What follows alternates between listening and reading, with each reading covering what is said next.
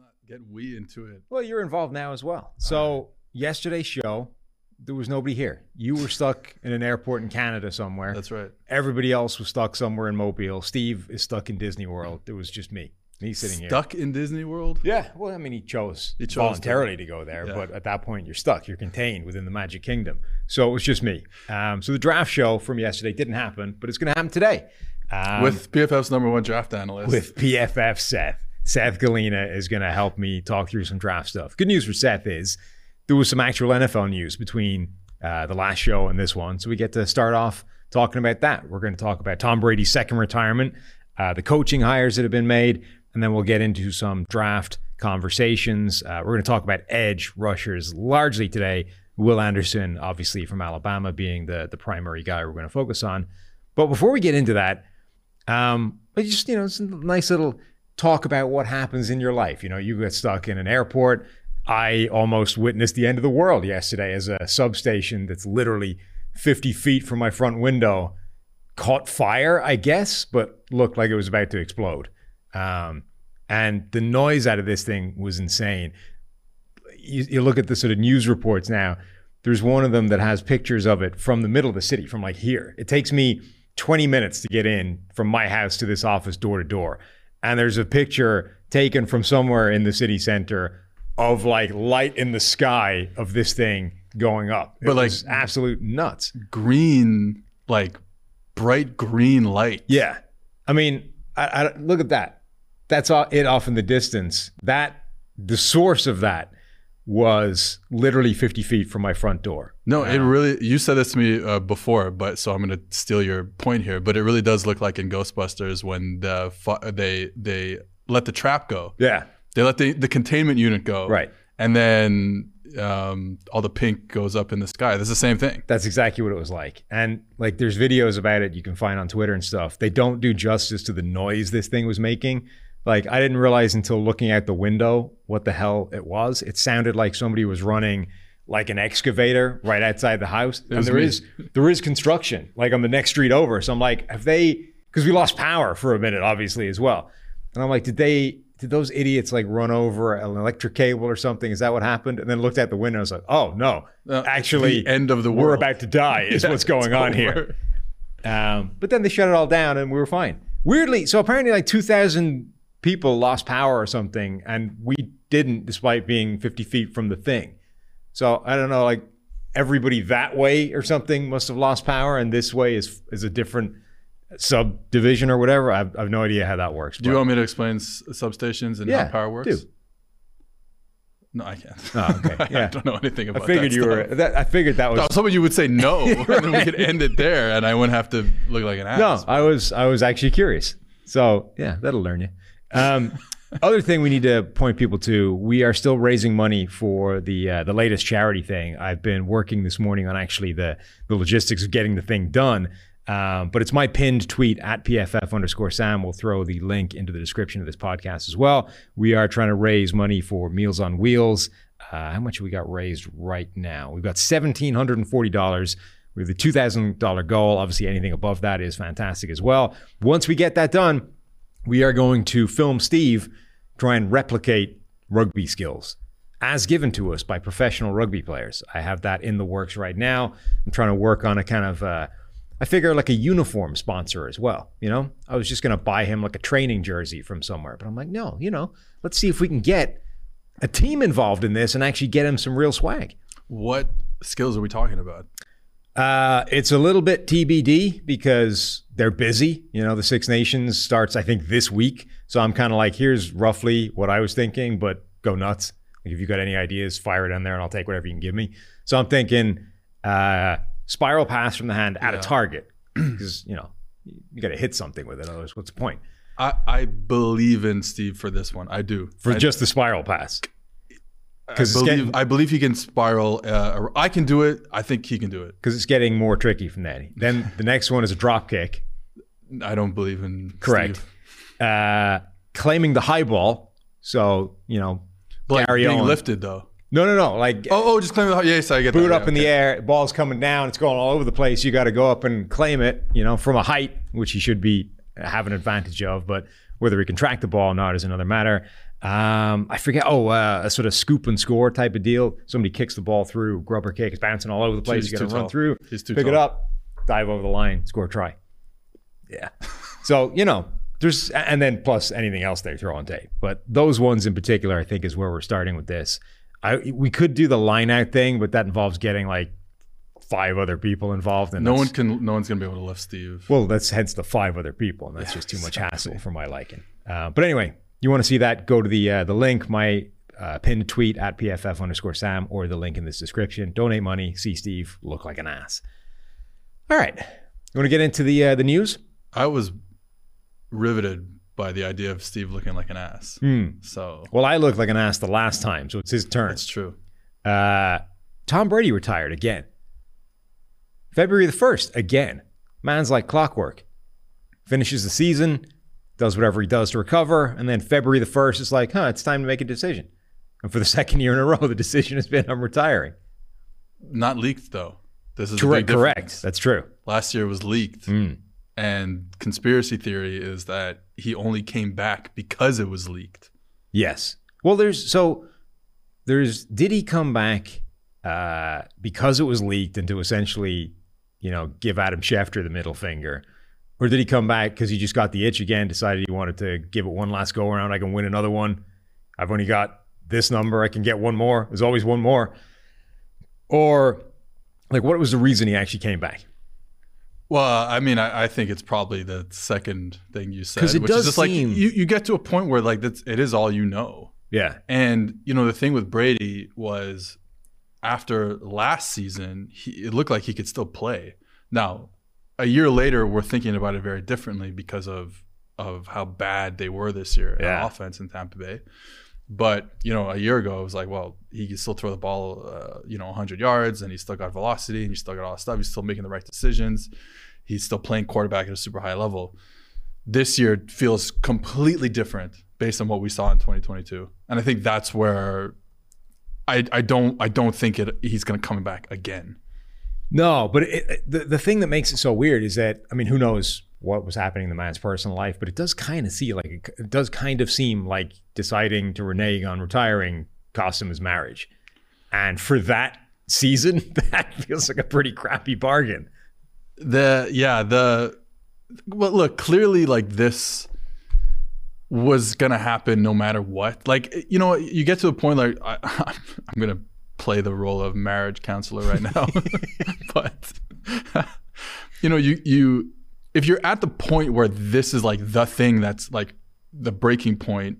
It's because there's a buildup of so much other stuff. Like I don't really believe in one thing breaking point um, especially if you're Tom Brady and and like your wife, you know, Gisele knows like you're a football player, like you're gonna play football And in crazy. the fall, and you're and you're a psychopath, like Yeah. you know what I mean, like you've got into that. So I don't know if that like that's the the reason why the marriage broke up. Um, him coming back, there's probably probably a lot under the surface there. So then the Let's get into that though. What do you Yeah, think is the yeah. real marital issues between Gisele and uh, from your own experience? well, as you said, you know, it's probably not one thing. Having said that, if there is a straw that breaks the camel's back, saying no, I'm done now, I can spend time with you, and then actually 40 days later, joke, no, I'm back.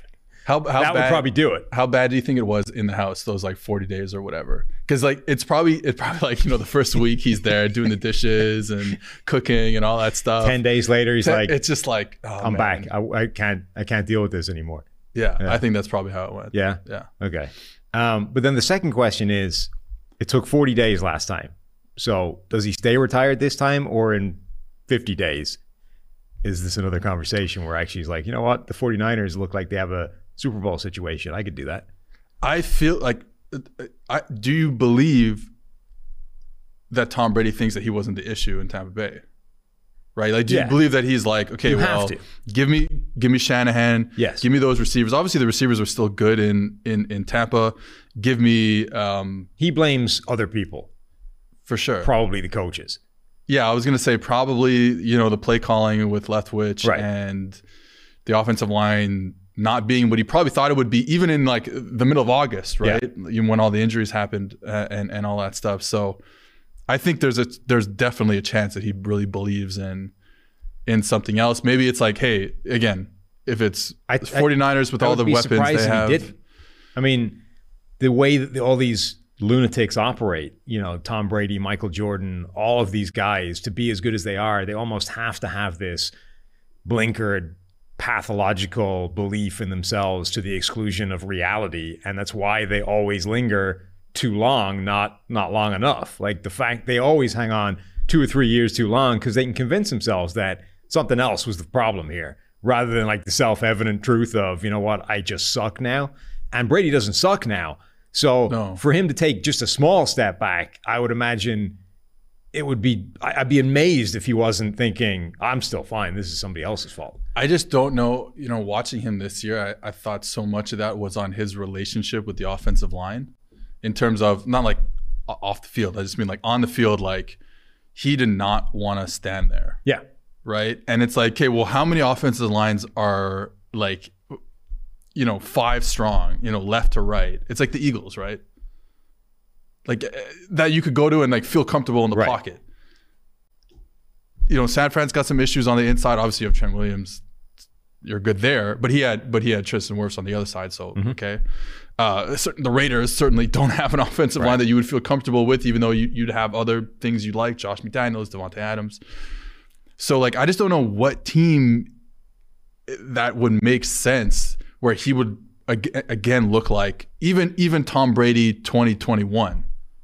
I, I just don't know what team that is. Again, No. it's, unless it's the Eagles, but that's not happening. There aren't many. I mean, that that's why I think it's interesting that he decided to do it right as the sort of 49ers all of a sudden may have had a quarterback mm-hmm. opening with Brock Purdy's injury. And now you're thinking, okay, you're right. They don't have the Eagles offensive line, but they do have the Shanahan offense, the best skill position collection of players in the NFL, and the sort of combination of that, which I think helps the offensive line a ton. You're like, sure, Brady's, it's not like you have the best offensive line in the NFL, but you do have one that looks very good because of all those other things. And it's the hometown connection, blah, blah, blah. Um, and that's when he decides, no, I'm out. I'm, I'm done. And you are of the uh, opinion that it's it's done.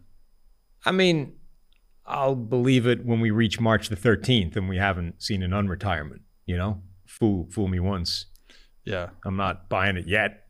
I'm kind of in the same. But then. I Like, thought I, thought Gronk was going to come back last year, and he didn't. So who knows? Stranger things have happened. All right, are you ready for the biggest Sunday in sports? DraftKings Sportsbook, an official sports betting partner of Super Bowl 57, has all the Super Bowl action you need. New customers can bet just $5 and get 200 in free bets instantly. Plus, all customers can get in on the Super Bowl 57 excitement with DraftKings Happy Hour Super Boosts. Check the DraftKings Sportsbook app every day between 6 p.m. to 9 p.m. Eastern uh, for uh, to to see what prop bet will be boosted. Uh, download the DraftKings Sportsbook app and use promo code PFF. New customers can bet $5 on Super Bowl 57 and get 200 in free bets instantly. Only at DraftKings Sportsbook with code PFF. Uh, coaching hires. So let's start off with the offensive coordinator you, you don't want to talk about Arena Football League being back in 2024. I don't know. Uh, Kellen Moore to the Los Angeles Chargers. You, as the Justin Herbert expert in PFF, Yeah. what does this do for him? I mean, I think it's pretty good. I think they're still like they still have roster issues, especially on offense. Offensive line receiving a core is is not what it could be or should be, I guess. But I mean, it's hard to like not look at Kellen Moore's like statistical profile as an offensive coordinator and be like, wow, this is really, really good. Compared to, you know, Joe Lombardi, who even though it was only one stint, maybe two years, 10 years ago with the Detroit Lions, it's not very good. Like there's a dip in the Lions offense the two years or one year that, that Joe Lombardi's there. And then we see it again this year um, or the last two years with the Chargers. So Kellen Moore, I mean, that offense has been incredible. People don't, people for some reason don't uh, want, don't want to believe it, how good the Cowboys offense has been for, for while Dak and Kellen Moore have been Yeah. You know, Dak been healthy, Dak's been healthy, and Kellen Moore's been the OC. That offense is like number two or three in the league in many categories, and especially this season. Yeah, I mean, you can go back sort of before you even get to the um, Kellen Moore plus Justin Herbert thing and say, I mean, any process, every team sort of says the same thing, right? We go away, we evaluate everybody, and then we make decisions. Um, any process that came to the conclusion that Kellen Moore was a problem is broken. I mean, it's wrong. Makes he no isn't. sense to me. That's nuts. So, I mean, that's crazy. They, the Dallas Cowboys, have absolutely downgraded at offensive coordinator this offseason, whatever they do, whether it's you know some new guy, whether it's Mike McCarthy calling plays, like whatever the new solution is, is going to be worse than having Kellen Moore as the offensive coordinator. That's mind blowing to me. Like. Again, I don't know where the pressure for this kind of stuff comes from, whether that was like somebody's got to get fired because we didn't do what we wanted to do, or if that genuinely they sat in a room, they self evaluate, and they were like, nah, man, this guy, I mean, Kellen Moore let us down here. In which case, just like that entire process is absurd. It, it's crazy to me because, you know, we, I know, I know Dallas fans don't want to hear this, but like they lost to the back back to back years in the playoffs, San Francisco 49ers. They didn't score a lot of points in either game against them. That defense is like stunningly good. Yeah. It's stunningly good. I know last week was or on Sunday was a little bit of an exception, but like that defense is stunningly good. And so it's not it's not a knock on you when you don't score a bunch of points against a friggin' San Francisco 49ers defense. So for them to look at it as a one like two two games basically, they're, that's what they're deciding here. It's like two games where we didn't play well. They happen to be two important games. I'm not saying they're not important games. They are playoff games, but over the course of 30 games or whatever it is, this is an awesome offense. And I'm super excited to see what what it looks like in Los Angeles. I like I said, O line has to continue getting better. Uh, the injuries were obviously a problem. You lose Rashawn Slater for pretty much the whole season. He, him being back is going to help. Zion Johnson going into his second year is going to help. Finding some other places um, where you can upgrade, you know, the other tackle spot, um, the other guard spot, um, center, they're okay there. So, you know, hopefully that they can fix it there. But then the, the receiving corps, it just doesn't make sense anymore. I don't think, right? Like, like as a as a as a like skill set type of situation. Good players, not to like Mike Williams, good player, Allen, good player, like obviously, but I think you need something more, especially for a guy like Justin Herbert. I, I you know, it, it is funny because Mike Williams is such a good player. He just doesn't doesn't seem like he fits what you'd want to do with Justin Herbert. Now, you could always add another speed guy, something like that, who isn't like DeAndre Carter or whatever, but I think that they need they need an upgrade there. And then you're also just getting to a situation where I know I'm kind of getting off top of it, but you're also getting to a situation where it's like, okay, what are we gonna do with Keenan Allen? At some point, we can't like he's gonna get to age 30 or whatever he is, and we're gonna have to make a decision there. And people are talking about this year, maybe it's over. Like the, he could be a, a kind of a cut casualty and a lot of interesting decisions there. But this one was a good one. Yeah, and and the most interesting thing to me, I think, is that we're finally going to get an answer of how much of the sort of weird conservative type approach to Justin Herbert has been something that's inherent in him, and how much of it has been like forced upon him by the offense. Because a guy with his skill set and with his ability to make absurd throws and crazy big plays should not be leading the league with the lowest turnover worthy play rate in the game for yeah. two years running. It just shouldn't happen. Like, I'm not saying that turnover, more turnovers is good, but a guy that talented should automatically be make taking more chances that ultimately leads to like being good but not the best in the NFL at avoiding turnover worthy plays. Like he should just have more like risky throws in his arsenal. I agree. That that the net result of which is a positive, right? Not that the mistakes going up is good, but the mistakes going up along with the big plays exploding is a good thing. It's a net win. It's also not not even like mistakes in the sense of I misread the coverage. It's really just like I took a chance. Right. Like I, it was like calculated. Like I'm taking the chance because I know that if I throw a check down, we're not getting anything out of it, but I have the chance of yeah. a big play if I throw it down the field. And you look at a guy like Josh Allen, who I'm pretty sure led uh, the NFL in turnover worthy plays and big mm-hmm. time throws, and that offense is really really good. Yeah. So I, I think you you want to do it. Uh, in that way, like you're saying, I, there's also just like you know you look at his rookie year and like he was throwing the ball down the field. There was a lot of explosive plays there, and then Lombardi come, came in with Staley, and it everything kind of changed. Uh, sometimes I, f- I feel like Herbert is almost like too smart for his own good. He's like, oh, I can get through all these progressions and I'll throw a check down and that's good. Right. It's like, okay, but you're better than that. Like you can create more than you kind of think you can in, in a certain uh, certain degree. So I'm I'm excited. I think there's a lot of uh, potential here with Kellen Moore. I think the thing that I like about Kellen Moore is like they've they've kind of always changed what they are over th- over his time, you know, with Dak Prescott. It's like, you know, conceptually in the passing game, uh, in the running game too, they've changed a bit. I will say the one thing that the Cowboys have on their roster that the Chargers don't have right now is is is a good tight end room.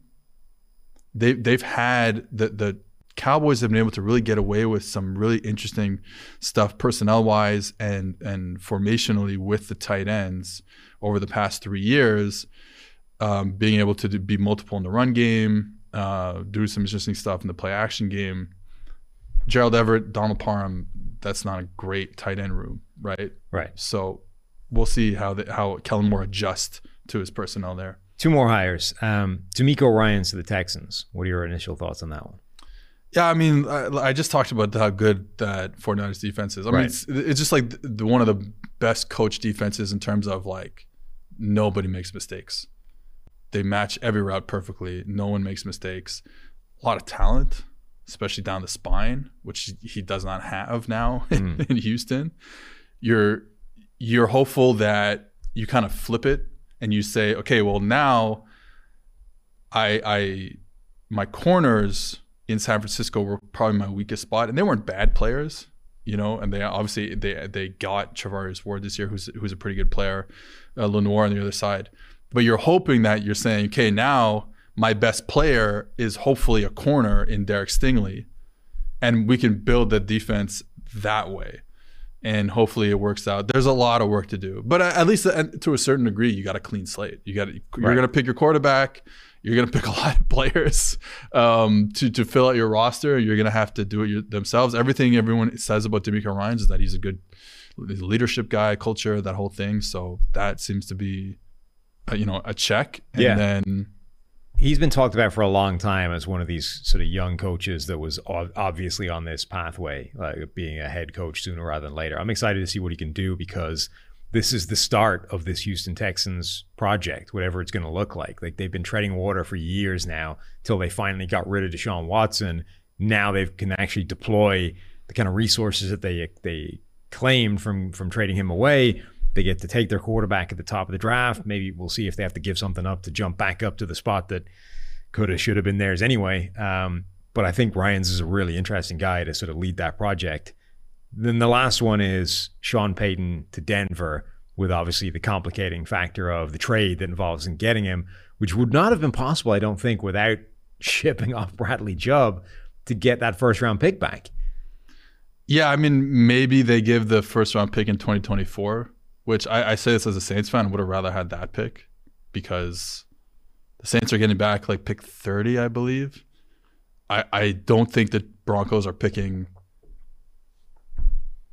I think the Broncos are probably not picking in the 30s next year. So I would rather that, like I said, just as a Saints fan. But like you know, Sean Payton, uh, the, his resume is stellar. Yeah, there's no like, and it goes and it goes further back than just New Orleans stint, right? Mm-hmm. You know, the great offenses with the Cowboys, taking Kerry Collins to the Super Bowl as an offensive coordinator uh, with the Giants. So that I always think with those with these type of situations, it's like, hey, Giants OC check, Cowboys OC check, Saints, you know, OC it wasn't the OC, but like play caller right. and head coach check. Now do it again. Yeah. It's like that's that's the thing that always scares me. The resume is perfect, right? Like you can't get you almost can't get a better resume do it again, buddy. Right. But I think it, it is worth pointing out that, like, because I think a lot of people just go, oh, yeah, he was great, but he had Drew Brees the whole time. Well, okay, two things. Number one, there's a reason he got that job in the first place where he was great without Drew Brees, albeit as a coordinator, not as a head coach. And then his record with non Drew Brees Saints quarterbacks is insane. Like the yeah. guy wins almost regardless of who the quarterback is. Um, sure, you can say, I mean, obviously, anytime you pair a great coach with a great quarterback, it's going to be fantastic and it's going to look better than it would otherwise. But his resume does stand up even without the Drew Brees thing. And then the second thing I think, though, is this might be the hardest job in the NFL figuring out how to fix what we just saw from Russell Wilson. This is the this is why someone asked me the other day, like, so the other day, literally yesterday, what, um, which job, like, I would prefer the Texans or the Broncos, and it's you almost want to say the Texans because you got a clean slate. You kind of mold the team in your image, whereas in Denver, it's like it's a very specific task. Good roster though, right? However, you have this glaring um, it feels like here. it feels like those kind of scenarios you get in like football manager games or like you know yeah. video game where it's like here's this ridiculously random specific you've got seven games left you're down by four points you just lost your star striker and you need to win you know 80% of your remaining games to win the title go that's like that's yeah. what has just been handed to Sean Payton. It's like we have a Super Bowl caliber roster, a great defense, uh, receivers, we got everything you want Russell Wilson was great, not so much anymore. Fix it. Yeah. Go. And I'm of the opinion that I don't know if there's a fix here. Right. That's the problem, right?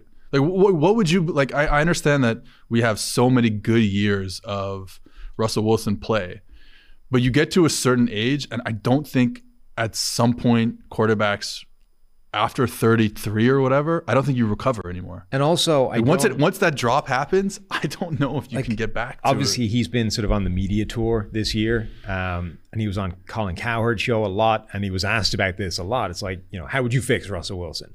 And you know, so people point out like, oh, he, he told you how he'd do it, and if you listen to him sort of say what he would do, it's not the most detailed fix in the world. The it's same like, thing that every guy has said how they're going to fix Russell Wilson for the past five years. It's like I would look no, but who's like I'd sit and you know, I'd look at what he did well. I'd go through the concepts. I'd find out what worked, and I'd, I'd run more of those. And then I would ask him like, wow. you know, what what was he comfortable doing, and I'd run more of those. And then we'd build more of those types of things in the offense. As, like, as if Bevell and Schottenheimer right. and Hackett didn't say the same like, things. But also, if if that's like two things, like yeah, it's not an that's offense. The, like, that's the, the, the flip side. It's like you can't build a whole offense out of like go balls and stick right. right? Like that's, that's your problem. problem. So it's like okay, that was what you say on Cowherd when nobody's really going to challenge you about it, or or like say, well, okay, let's give me a little bit more detail on that. You know, now you actually need to do it for real and I don't know if there's an offense to be built around what he's doing well right now. But now, especially if he's not going to be accurate anymore, and he's not going to be able to do stuff he did outside the pocket. Yes. Like if you're not getting all that stuff, then like what what is left to be built here? I, I mean,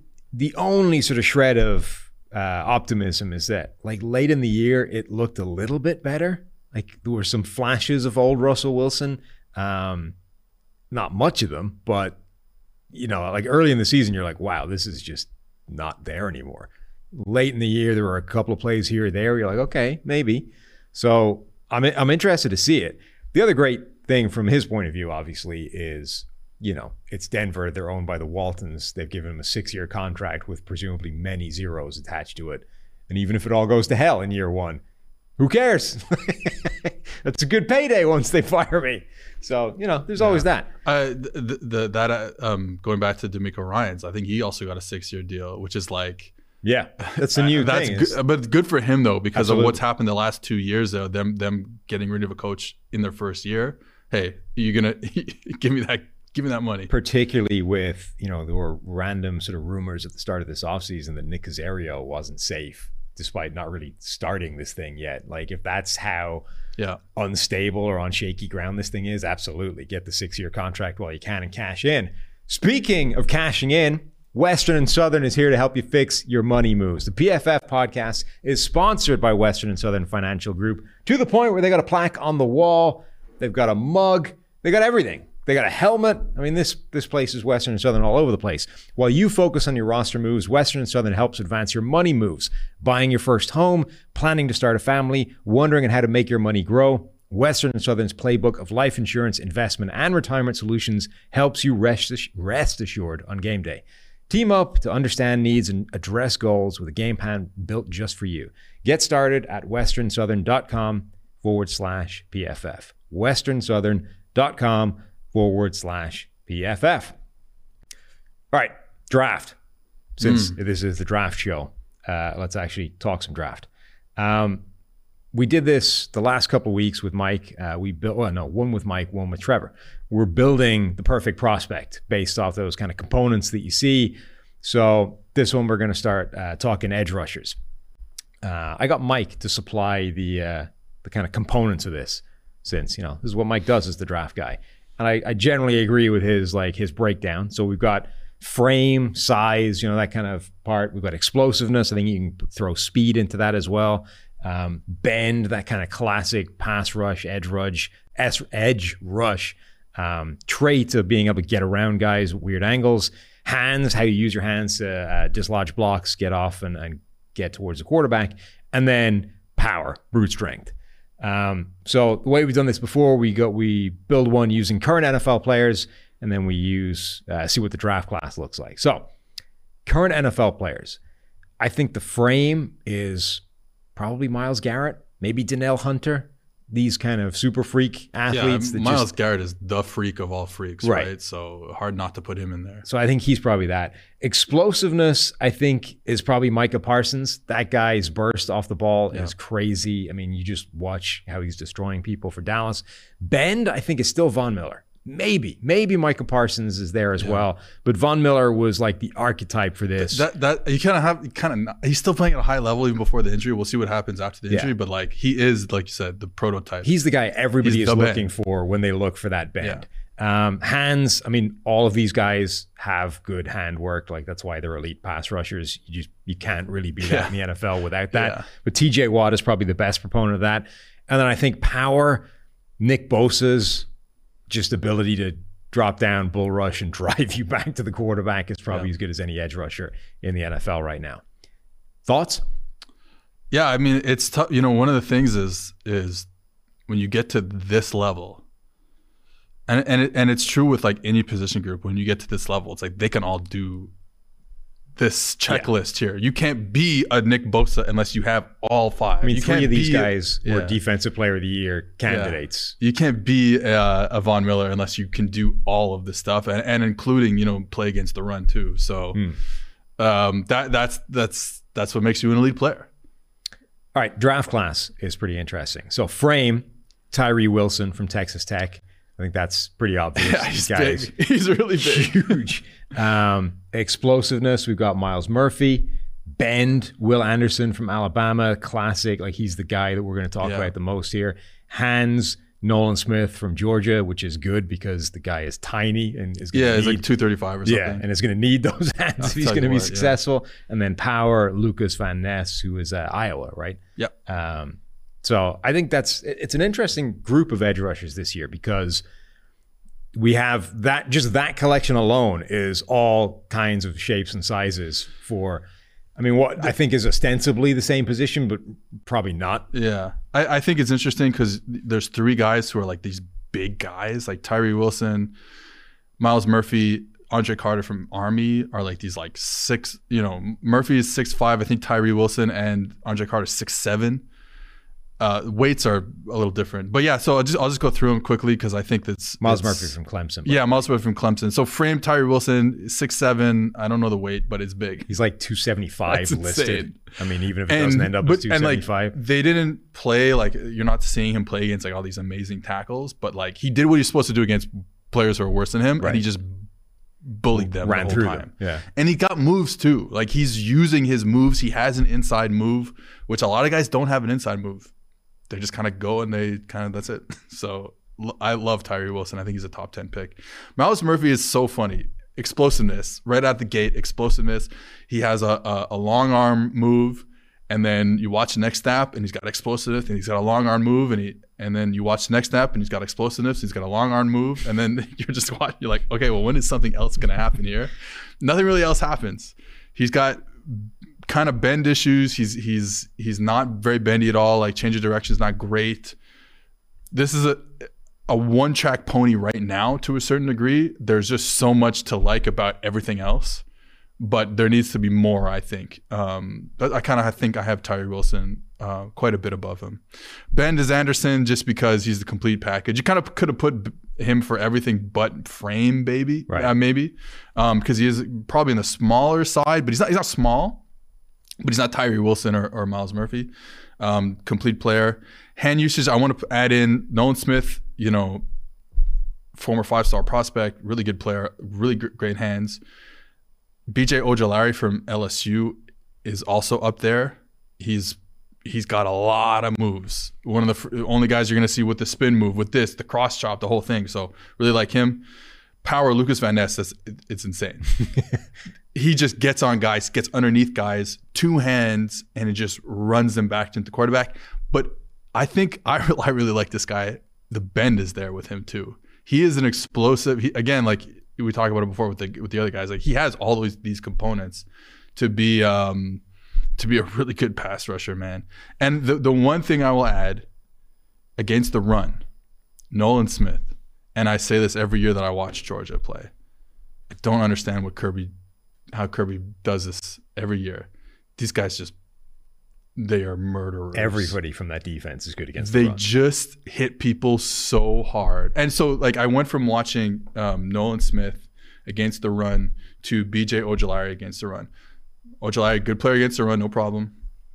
But you see the difference in how they deal with specifically a guard who's pulling to kill them. Ojulari, and this is part of the scheme, so it's not like Ojulari's fault or anything, but Ojulari's taught to kind of go inside of him, kind of like be a little more finesse and come inside and make the running back bounce it to the outside. Mm-hmm. With the Georgia guys, and they've been doing it for years, and Nolan Smith is another one, they take that collision and they push that guard back three yards. And it's like they're like one of the few teams who does it. I mean, them and, and Alabama it's incredible. Not, and Alabama doesn't really do it as much anymore. It's really just Georgia. They hit people so hard. It is it's super fun to watch, and um, they've been doing it for since Kirby's been there. Yeah, I think this is a fun edge rusher class actually because there's just such a wide variety of these guys um, and all kinds of different players. Like no matter what type of edge rusher you like stylistically, there's somebody in this draft that fits that uh, template exactly. Um, I want to get on to Will Anderson in a minute because I think he's the, the sort of jewel in the crown of this group. But first, I want to tell you about the easiest and most fun way to spice up football season. It's underdog fantasy and their pick'em game. Uh, just look for your favorite or least favorite player stats. Pick whether you think they'll end up with a higher or lower total than that number in this week's game, or the Super Bowl as it is, and you can win up to 20 times your money in a single night. Underdog keeps it super simple with their easy to use website and mobile apps. Pick between two and five players for your pick 'em entry, get all your picks right, and you'll take home some cold, hard cash. It's simple to get started. Just head to underdogfantasy.com or download the app. Sign up with promo code PFF, and Underdog will double your first deposit up to $100. That's Underdog Fantasy, promo code PFF. Get in, get in on the action today. Will Anderson. Will Anderson is one of these guys that has been talked about as being actually no before we do that we're going to talk about who actually needs an edge rusher in this draft uh, let's start with that so we get this team needs season um, obviously free agency is coming before the draft so some teams will tick off needs before we get there it's not a great free agent class and I don't general, mean and I don't mean yeah. for edge rushers. Yeah. I mean like across the board. Yeah. There isn't an awful lot. So when we talk about team needs now, generally, you can probably assume that it applies to the draft because there simply is not much I think that's going to really get addressed when it comes to free agency depth, you know, additions, rotations, whatever. But I don't know how many teams are like fixing legitimate problem areas with free agency. So I came up with five teams I think that make a lot of sense for needing uh, edge rusher help. Let me see if you agree with them or if you have ones that you think are additions or subtractions or whatever. Arizona, JJ Watt is retiring. JJ Watt was sort of moved to the interior in, in Arizona anyway, but he was their primary source of pass rush. Marcus Golden is a fine pass rusher as part of a rotation. He shouldn't be leading the line for you. The Cardinals, I think, desperately need some pass rush. Atlanta. I mean, they need everything on defense. They had the second worst pass rush in the NFL, second worst pressure rate. They need an edge rusher. Um, Chicago, they had the worst pass rush in the NFL. Nobody on that defensive front was making any kind of hay. Um, they need somebody. The Rams, um, they just they if they're going to get Aaron Donald back, who knows? But They need to get younger. either way, they need an impact player up front, particularly on the edge. And then Seattle, um, Uchenna Nwosu, I think, did a good job this year. He he was an impressive player. They could really use somebody else on the other side, some other source of pass rush. I think they equally could use just an interior defensive lineman, but I think they definitely make sense for an edge rusher. yeah, all these guys, Falcons just feel like they haven't had anyone for years. They haven't. like, they, like, like, let's go get somebody finally. and, and then the Seahawks, I think it would would help them round out what could be. A, I, I do still believe. I still believe in that defense. I think there's some really good players, but I think it would help them to round out because like Nwosu would be a great number two, Yeah. but he's not a great number one. Right. So that's the issue. Uh, The Cardinals, like you said, just have no one. Zach Allen's a good pass rusher from the interior, though. You don't have an edge edge guy. The Rams by the end of, by the end of the season were playing me and you at edge, so like that's a problem. And they were somehow more effective than when they had Aaron Donald out there. yeah. And um, yeah, so I agree with all that stuff. I mean, m- my bias is going to show here, but I do think the Saints are in an interesting position here. Probably losing Marcus Davenport, Probably losing Marcus Cameron Davenport. Jordan getting older. Cam Jordan not like it might be the the the final decline here for Cam Jordan. Great career though for him to only decline in his tenth season or mm-hmm. 11th season or whatever. So they need Lucas Van Ness. They're not going to get him, but like I mean, that's the that's the sort of one caveat. You're not going to, I think, fix a unit in free agency, Yeah. but you might suddenly require players after free agency. Like the Vikings have Danielle Hunter and Za'Darius Smith. Both, I think, those guys combined for like 150 something pressures. Either of them going to be there next year? Like they could lose one or both of those guys in cost cutting measures or restructures or whatever. Um, like they could all all of a sudden have an immediate, an acute need at edge rusher. th- that would be so rough for them. Yeah, Like they can't, they can't afford to lose either of those Right. guys, man. Um, so I think there's teams that don't need one right now, but could actually end up by the time the draft rolls around having a pretty acute need at, uh, at edge rusher. Yeah, and like the the thing with Edge is like in the draft, and I, I'm, we just kind of at this point are pretty sure we have a pretty high uh, hit rate on on draft prospects, just because the, the a lot of the metrics from us from other people kind of um, carry over college to the NFL. So like you, that's why you pick these guys, and you're like, we feel comfortable taking them. We know we're gonna get. Even if you have needs at other positions, whether it's corner, safety, linebacker, whatever. Yeah, it's becoming one of the I don't want to say easier to predict positions, but it's becoming a position with a high one of the highest sort of strike rates or, or translatable um, skill sets. It's been right from the sort of outset the position where PFF, like really elite PFF grades, translate the best. The guys that have graded off the charts in college have generally become very good NFL players Yeah. and quickly as well. Guys like you know Bosa's and Myles Garrett, and it's not like it's revolutionary. The PFF was the only person that saw those guys coming, but there's it's another data point that says that when those guys are really dominant at this spot in college, they translate quickly. Um, so yeah, I think it, there is a degree of comfort for teams drafting edge rushers Yeah. high, particularly. Um, so let's talk about the one we expect to go the highest this year versus last year.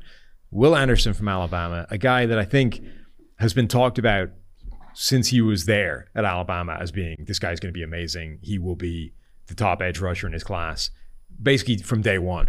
Um, and he's done nothing in his career to change that narrative. Like he's just been that guy all the way through. First of all, what do you think about him? And then how do you compare him to the two guys from last year? Travon Walker, who ended up going number one overall, and Aidan Hutchinson, who people thought would, and then ended up going two. Yeah, I think, like I said earlier, Anderson is really the complete package of explosiveness, bend, hand usage, um, some wiggle.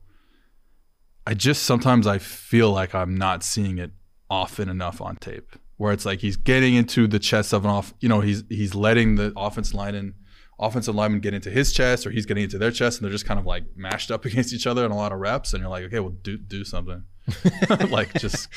Um, but I seem to be like one of the few people who believe that. So, and I don't trust myself enough to be like, okay, that's he's clearly not a good player. Like he's obviously a good player, and and um, good against the run. He, he he shows it. He shows it. I just felt like it wasn't enough. Whereas like when we compare it to to last year's class, like Hutchinson in his last year showed it almost every snap. Like it was incredible, and he didn't have the bend but he had so much other stuff that it's like it's okay. And I also have this issue with bend uh, because it's like there aren't many guys who have the bend that we that we think about when we want to talk about bend. Right. Like it's Von Miller and that's it. Like it's just like there's not a lot of guys who who have that and that's okay. Like we you can be a successful player in in the league uh, without having Von Miller's bend and that ghost rush and all that stuff. Like it's it's okay. Um, and that was the thing with Hutchinson last year, where it was like, okay, well, does he have the bend to be an NFL player? Well, he's got everything else. So, and it's worked out so far in, in year one. The Walker thing is that's still a, Yeah. a whole thing. I, I mean, I think it's a fair, I think it's a fair criticism to look at Will Anderson's career, given the skill set that he obviously has, and say, obviously he was amazing. Obviously he's really good. Could it have been better? Yeah, that's why I had- am. And that, like, you, and that is backed up, I think, with PFF grading, where so you look at Anderson's career, and it's been good every single year. Grades of seventy nine up to eighty nine point eight. Um, pass rushing grades have always been good 60 pressures, 82 pressures, 65 pressures. The pass rush grade, though, topped out at 85.8 this most recent season. Now, you go back and you compare him to those real blue chip guys we've been talking about. Nick Bosa, I mean, his worst season was basically that. His worst season was 85.0. His best seasons, or two of them, back to, back to back with the same grade, 92.5, albeit one of them was was an injury shortened year. But that's a big that's a pretty big jump like you it's just that difference right from real blue chip can't miss no qualms whatsoever he will be amazing at the next level to well you obviously have the same kind of talent but this is a little bit different there's a little bit of a gap between what you were capable of and what you actually did That that's how exactly how I feel, which is why I'm like I I don't see him as like the the number one non quarterback on the on the board. right He's close, but I don't I don't see him like that, and that's kind of the difference. And then Walker is just like, how did that even happen? I still can't even I don't even understand how. One that thing that is kind of fascinating about Anderson, though, is that he has an absolute ton of sacks relative to his pressure rate, which in small sample sizes, I think is generally just a noisy thing. Like sometimes you get them, sometimes you don't. The longer you extend out the sample size, the more I think there is, there are players that are somehow good at quote unquote finishing. Like Chandler Jones spent an entire career getting a disproportionate volume of sacks relative to the number of times he won. When he won, he won to the point where he could get a sack. Um, the, the question is always kind of going back to the same thing, which is like, okay, well, how many Chandler Joneses are there? sure, but my point being, Will Anderson could offset. He could I be think, for sure. but he could offset a lot. He could offset a lot of that gap between him and Nick Bosa in down to down performance and production if he's one of those guys. Like if he is a guy who maybe doesn't win as much as he should given his skill set, but is more likely to win in a way that actually gets him a sack at the end of it, that might bridge that gap. And that's the kind of gap that wouldn't necessarily show up in PFF grading because we're only going to give you so much credit for the sack, even though it's a great play. Yeah, I mean it, it that and, and that would that would be the, the the where I would say if that's the case, then he he's back up there as like a top, maybe number one overall type player, right? If you if you can convert pressure to sacks at a rate Right. like like you said, Chandler Jones, for example, in, in throughout the, the peak years of his career, then then you're a number one pick type of player. So the Travon Walker thing is interesting because, I mean, it's a classic. It's the kind of pick that almost doesn't happen anymore. Where no, it it's like doesn't. a That's- throwback to when people just looked at the absurd workout numbers and went draft that guy high, quick, like an Al Davis move. Yeah. where he would just say, "Who ran a Darius four two four? That's who we're taking in the first round." Um, now, to to their credit, this was genuinely unique. Like there has never been an edge rusher athlete with the composite athletic profile of Travon Walker. Never.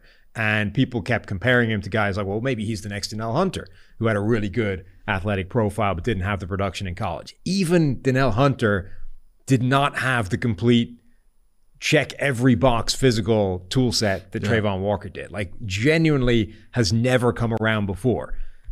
And therefore, you can't point to a guy that has that skill set that has failed.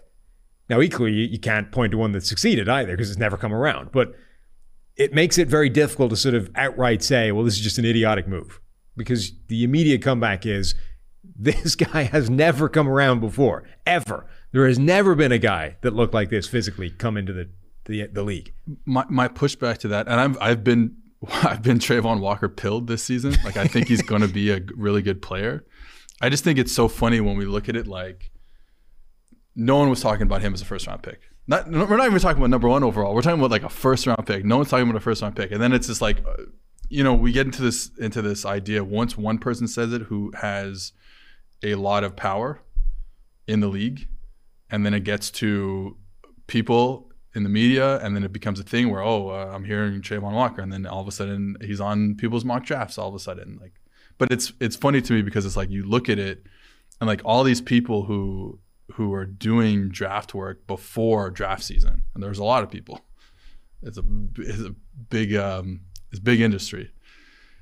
They don't have them anywhere. Then all of a sudden, someone you know, I mean, all of a sudden, one of the big guys puts them on the mock draft, and it's like, now everyone else, oh, wait, I got to reevaluate this stuff, and like, oh, well, yeah, now that I'm looking at it again, I get that was me probably. But I think it felt like people were talking themselves into Walker in the first round based off like the tape and what he was potentially capable of and all these things. And then all of a sudden, out of the blue, people start hearing, "No, Yeah. this guy's going to go high." Yeah, like so not gotta- forget yeah. first round. Like this guy is going But in the top five somewhere, and then the top, like the number one overall, was coming down. Like what?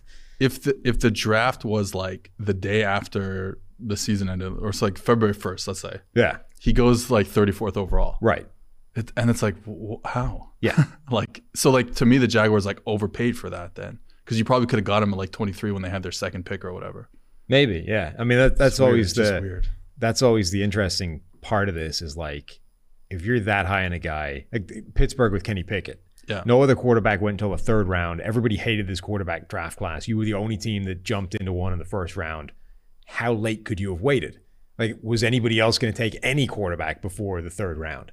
Like, you know, I talked to people in the NFL who said something along the lines of, all these guys stink. The only one that even has a chance is Kenny Pickett. And I don't like Kenny Pickett, but he's just the- like if I had to, if you have to pick one of these guys because you have nothing else and you need a rookie, take that guy. But I wouldn't, you know, bet the farm on it or anything. So it's like, did Pittsburgh simply needing a quarterback have to take Kenny Pickett at 20? Or could they have waited a round? Could they have waited two rounds and still got the guy? And Yeah, no, that, up- that- again, that, that's exactly where I am with yeah. with Walker. And we don't So- have to talk about Walker, but yeah, So I think obviously both of us would have Travon Walker behind Will Anderson, and we Yes. had it behind uh, Aidan Hutchinson. yeah, Um, Hutchinson versus Anderson is an in, in more interesting Yeah. conversation to me, though. Um, I didn't. So Hutchinson was another one of these guys who um, I didn't love him as a prospect last year. When you were talking about um, was it Murphy who everything is the same win. Every one of Aidan Hutchinson's wins was the same. It was all the inside move. Man. Yeah. Man. And it's like, okay, this is great and it works, but because you were afraid. You were afraid of what I said. You were afraid of could he get around the corner yes, on NFL tackles. Exactly. It's like, what if an NFL, also, if you're never going to threaten the outside, Yeah. like the inside disappears. Like if, if, if an NFL tackle is not concerned about your ability to beat him around the outside, he's going to, he's to cut off the inside move that you're winning with every time. And then if that disappears, what have you got left? Um, but he, and he had sort of pretty extensive career, and then it was only the final season where he put those kind of Nick Bosa like PFF grades and pressure rates and all that kind Yeah. of stuff together, but with that added caveat of almost every win was the same. So But there were a lot of them. there were. Um, so I, I mean, I obviously had him as the number one edge rusher in that draft, Yeah. um, way ahead of Travon Walker, but I would have had him sort of a step below the guys like the Bosa brothers and, and Myles Garrett and that kind of thing. So I think it's an interesting comparison with Anderson, who I think has a much more well-rounded skill set, but actually didn't necessarily hit that one season high of pressure rate and PFF grade that Hutchinson did. Yeah, that's it. And like I, I also thought that Hutchinson was better against the run too. He really got Sure. some knockback when he when he was you know guys were coming to block him, um, you know front side runs that I don't that I didn't see as much with Anderson. Yeah, and but it goes back to me the same thing. It's like, okay, well, is it the Hutchinson lack of bend? Did he make up for it in, in enough other ways? And I feel like he did more than than Anderson in the kind of the reverse. He also had the opposite of the Travon Walker thing, where he showed up with a preposterously T Rex arm length. Like for a guy, I think I- I forget what the actual number was, but I'm pretty sure he and I have the same length arms, and he's six foot seven. that's not that shouldn't happen. That's not that shouldn't be possible.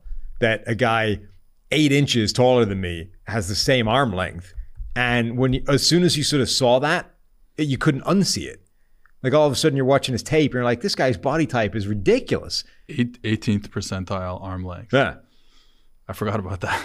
Right. So all of a sudden you're like, okay, on the one hand, you've got this super freak that we've never seen the likes of in NFL history that was built in a lab. Yeah. On the other hand, you've got the guy who's a much better pass rusher, just showed up with arms that belong to a guy that's 5'11. Like, what the hell is that? Which which doesn't help again the idea of you're on an island against NFL offensive tackles who have length. Like, does your six foot seven length just immediately get negated with your stumpy little T Rex arms?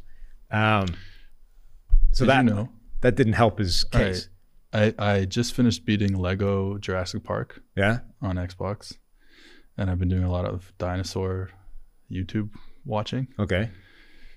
T Rexes, contrary to Jurassic Park, Uh huh. not blind.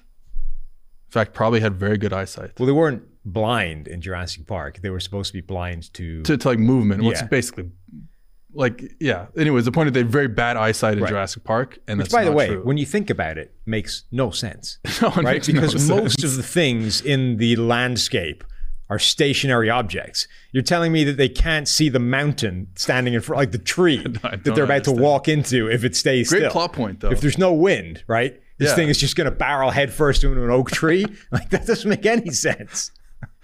Yeah, uh, a big. It is a big brain, a big, and and actually, like um, when you look at fossils of of T Rexes, big eye sockets. Yeah. So clearly a big optic nerve, I guess. I don't know. I'm Right. making stuff up here. Anyways, good plot point, not a real, not a real thing. Well, only a good plot point until you think about it for three seconds. You're like, hang on, that that that doesn't make a lot of sense. No, they all would have died. Like Yeah. they all would have been like, you know, Alan Grant would have been like, "Don't move," and then that's it. The end of the movie would have been And there. just they would have John, John it just goes down the line, munches Down them the line, yeah. yeah, that wouldn't have gone well. Yeah. Um, all right, let's move on to Will Anderson against Jalen Carter. So edge rusher versus interior defensive lineman or interior pass rusher, because that that I think has become an interesting topic point in today's NFL. Like, what if you can only have one?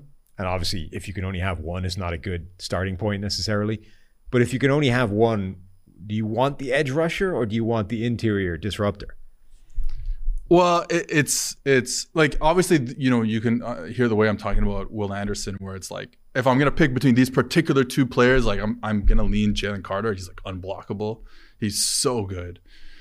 Um, but then then I think the more interesting discussion, like let's say they were equal prospect, like you said, is like where do we go from here? And it's like that is a is probably still edge right now, but I don't think it's that far of a gap. Yeah. And I, I can't get over the Eagles last week just dominating because of the the because the the 49ers had to play a not very good interior tackle.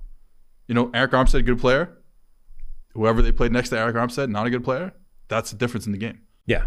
I mean, Javon Kinlaw got annihilated in that It's game. bad. Um, conversely, you've got the Eagles who have like the best pass rush in the NFL. I mean, without one of those superstar guys, like Haason Reddick's been really good this year, is a really good pass rusher, but they don't have a Micah Parsons, a Nick Bosa, a Myles Garrett, a Chris Jones. Like they don't have one of that real, real top tier guy, and yet they have as good a pass rush as anybody.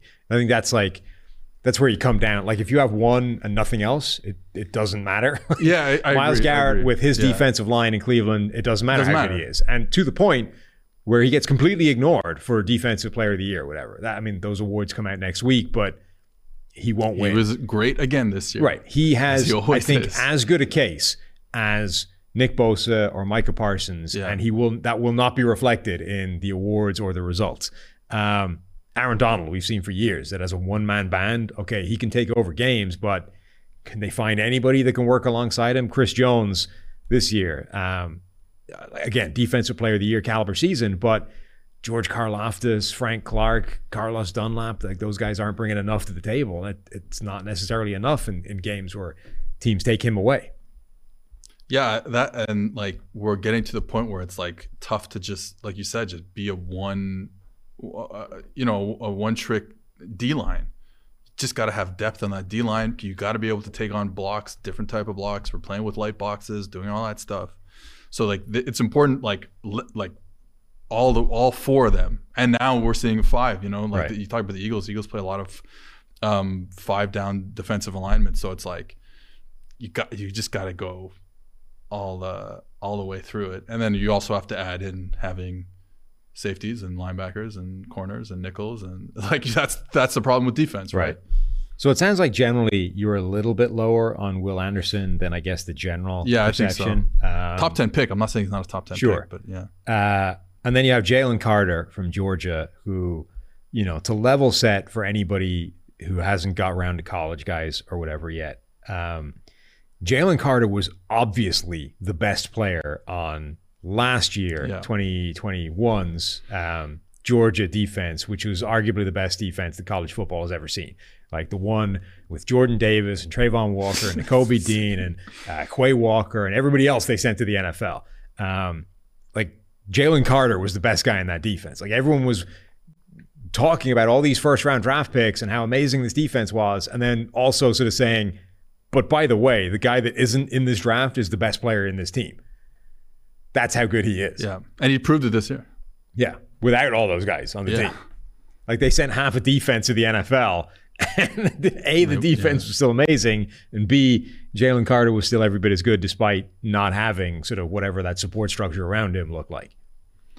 Yeah, because because he's just has everything you want in these kind of modern defensive interior guys like Chris Jones. When I watch him, it's like, and there's similarities there. I think he's obviously leaner than Chris Jones, Right. Um, but it's like the ability to go both ways. I think that's and then Aaron Donald is is I can talk about Aaron Donald in a second, but like what these guys have for me is an inside move that's better than anyone else. Like it to have the quickness to not just say I, I got to go on the outside shoulder and I just got to live with that. And I, and I maybe I have some hand moves, maybe I have some explosiveness, but like that's kind of all I have because I don't have that lateral quickness. These new defensive linemen or the top ones have that um, in Chris Jones and now Jalen Carter. I was thinking about this, but the difference between Donald, what makes Donald like the best player of all time, maybe, is that yes, he has the lateral quickness, but he's so good. He's like an edge rusher in terms of his hand usage and everything on the on like just getting to the outside, like on guards and stuff like that. With the explosiveness is second is second to none, really. So I think that's really where um, where I see the difference in these kind of new class of edge rushers, and I think Jalen Carter is is that player, man. Yeah, Donald's hand usage has always been insane. Like dating Yeah. back from like to the when he was a prospect. Like that's that's the thing Yeah. more than anything else that people overlooked when he was what the 14th overall pick or something. It's like he was dominant in college, and everyone just looked at size and 285 pounds and were like, well, that's not going to fly in the NFL. And it probably wouldn't if all he had was that speed and quickness. And but he always had the ability to immediately shed a block with hands and just get people off him. And that's exactly the same now. Like if you ever make the mistake of leaving him one on one, the second he realizes he's one on one, immediately ragdolls the offensive Yeah. lineman to the side and takes after the quarterback. Like I've never ever seen a player with such an ability to instantly rid himself of a block just with hands. Instantly, it's insane. you can't touch him. right. It makes no sense to And me. that like that isn't I mean it's clearly not just a strength thing, right? Cuz I'm sure Aaron Donald is an extremely strong man. He is. He is not stronger than Vince Wilfork Right, or yeah. like whatever gargantuan nose tackle you want to talk about. It isn't simply a a uh, product of I am stronger than you. I will grab you and throw you out of my way. Like there's technique involved with it that Aaron Donald has a mastered, but b was always great at. Like that's a like that's why it's one of the traits on on Renner's kind of build and edge thing, and, and the same thing applies for interior guys. But like it's why it's important. yeah, he he's getting to the point where, like you said, like he's not up. For, he had a great season again this year. I know. like no, like I know no one paid attention because like the Rams were useless this year and had all the injuries, and it, it was more off the field stuff that we were interested in there. But like, he was great again, and he's getting into that category where he could he could win the award each year. And um, it just depends on does he have team success. So they've had team success in the past. He wins the award. He doesn't this year. He doesn't win the award, but he was just as good as uh, as he's ever been, really. Yeah, I mean, I, I think it's a fair thing to say that this is probably the worst season of Aaron Donald's Yeah. career, or certainly the first since his rookie year. And it was still, it was still like a dominant outing. Like, He, he had 40 pressures in whatever it was, 12 games. Uh, had a pass rushing grade above 90, had an overall grade above 90. Like he was still a dominant force, but it was a little bit of a step back from the last like what eight years of absurd play. Yeah. I do think that like Aaron Donald, quote unquote, only having three defensive player of the year awards when if this is the end of his career or if he doesn't get any more, is a product of like voter fatigue and, and Yeah. we we collectively uh, like we screwed him. He should have more than that. I mean, he has the same number as JJ Watt, but his career peak is twice the length. That doesn't add up. Like at some point we just decided to stop giving Stop awards giving- exactly. to Aaron Donald for no reason.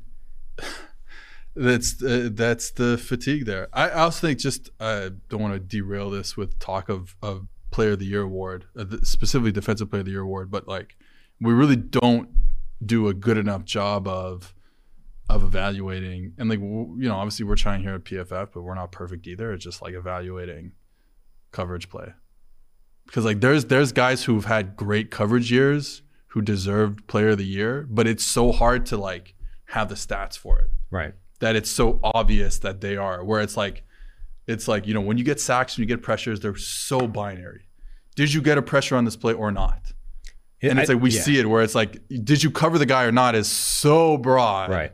I mean, I think generally one of the hardest things in football, and this is obviously relevant to the draft, is nothing operates in a vacuum. Everything has four or five confounding factors involved in it or influences in it, and trying to strip out all that stuff is really hard. And it's not possible. I mean, it, it isn't. Like, as much as we try to the best of our ability, that's why the draft is still like a 50 50 proposition. It's why, you know, sometimes you end up with weird statistical results when you start doing that. Like, it, you can't strip out everything Yeah. from one thing because it's always interconnected. So, Uh, but that's why edge o-line d-line is probably our best bet because the closer you get to like just a pure 101 But even yes, it, absolutely, Yeah. you're right. But even then, you see the like when the criticism of Chase Young, it's like, well, where, where was he in that Wisconsin game, right? And then you go and watch the Wisconsin game, and you see him being like legitimately triple teamed every play. It's like that's not him going AWOL. Yeah. That's they showed up and decided that no matter what happens, he will not have a sack in this game. And you can do that at any time you want in college or the NFL, but obviously it changes everything else you want to do. Like, remember when Jared Allen was chasing the sack record one year and he got within like a half sack of it? I think he did it against Chicago. Like he needed two sacks or something against the Bears to beat the record. He got one pretty quickly. And then the Bears decided we don't even care about the game anymore. Allen is not breaking the sack record in the in the rest of this game. So the rest of the game became about the Bears offense not letting Josh or Jared Allen get a sack. So they double teamed him, quick game, like everything. That's like again. So the statistics change, but Allen or Allen didn't. The, like the offense changed, and the the things affecting Jared Allen changed in that game. And the same like with Aaron Donald and J.J. Watt at his greatness. Like generally speaking, those guys did not change throughout their peak. What happened is every now and again, the team would roll up there and go, "We are changing the other factors around you." every time I, I think about tennis, I'm not a big tennis guy. I, I watch I watch when the Canadian is doing well, and they've Canadian tennis is very good right now. Um, so I don't know much, but I look at a sport like tennis or So it's a good starting point for an analogy. yeah, um, tennis. Uh, I, I like you talk about like video games where it's like a one person thing, like esports. I watch a lot of StarCraft, so like that's a one person thing. The the same guys always win Right. And tennis is obviously the best example because the same three guys have won for the past 20 years right? And then i think about it like the issue with team sports is like okay well now you're not by yourself. Aaron donald wins the football game every time he plays. Yes. he wins the game of football More than anybody else. more than anyone else ever but he has one super bowl. You know what i mean? He has losses on his resume because it's part of a team sport but like he never loses. He never like and so like this is like always the hardest part thing to do with team sports is trying to suss out the individual Yeah, and it's also why I think whatever about sort of comparing statistics for era and things, it's why it's impossible. Like so, Aaron Donald is going to go down as one of the greatest of all time. Um, and you start then comparing what, where does he stack up next to Mean Joe Greene or Reggie White or whatever. Like, obviously, you can do it by tape if you have the tape, but if you go back and watch the last few years, people are treating Aaron Donald vastly differently to the way they treated him in the first three years of his career, right? Once it became pretty obvious that Aaron Donald was not just good, but like unstoppably destructive, now you get these situations like you watch him play the 49ers, it, like he there's literally no chance that he can actually make an impact because every time there's a real pass play, the ball's out in yeah. one second. Yeah. Every time there isn't a real pass play, he's being double teamed. Like, you know what I mean? So they're literally structuring an entire game plan so that he physically cannot make a play. So when you start then compare, well, okay, he came out of that game with with almost no stats. Yeah, but he didn't play worse. You know exactly. I mean? he, he, always plays at that level. But then when you go back and you say, well, how many times did that happen to like Joe Greene or yeah. Reggie White? Like, what did the game plan to stop Reggie White look like for his career? Did they just were teams good enough to do that at that point? Was there enough adjustment on the table? Like you hear sort of people talk about what happened when Lawrence Taylor first rocked up, and it's like he was so destructive because there was no adjustment for that, right? No. It's just we haven't even considered that there was a guy good enough to make our dude on the left yeah. look ridiculous. Like, what do you even do about that? Like, oh, well, I guess we just let him destroy the quarterback every time and figure it out later. Like, I don't think, I mean, I'm not saying that Lawrence Taylor wouldn't be a great player or anything now, but I'm saying that the NFL now is a lot better prepared to slow down a guy like that over time than it was in the 1980s and presumably even more so in the 1970s. Like, so when you're comparing these all time greats, not only do the stats have to be adjusted for era, but you probably also have to change your notion of what was like possible in terms of opposition adjustments. Like, teams are way better equipped to take away Aaron Donald or JJ Watt than they were back in the 70s, 80s, and 90s. Yeah, football especially is the worst sport to compare. That's it. That's the end of my sentence.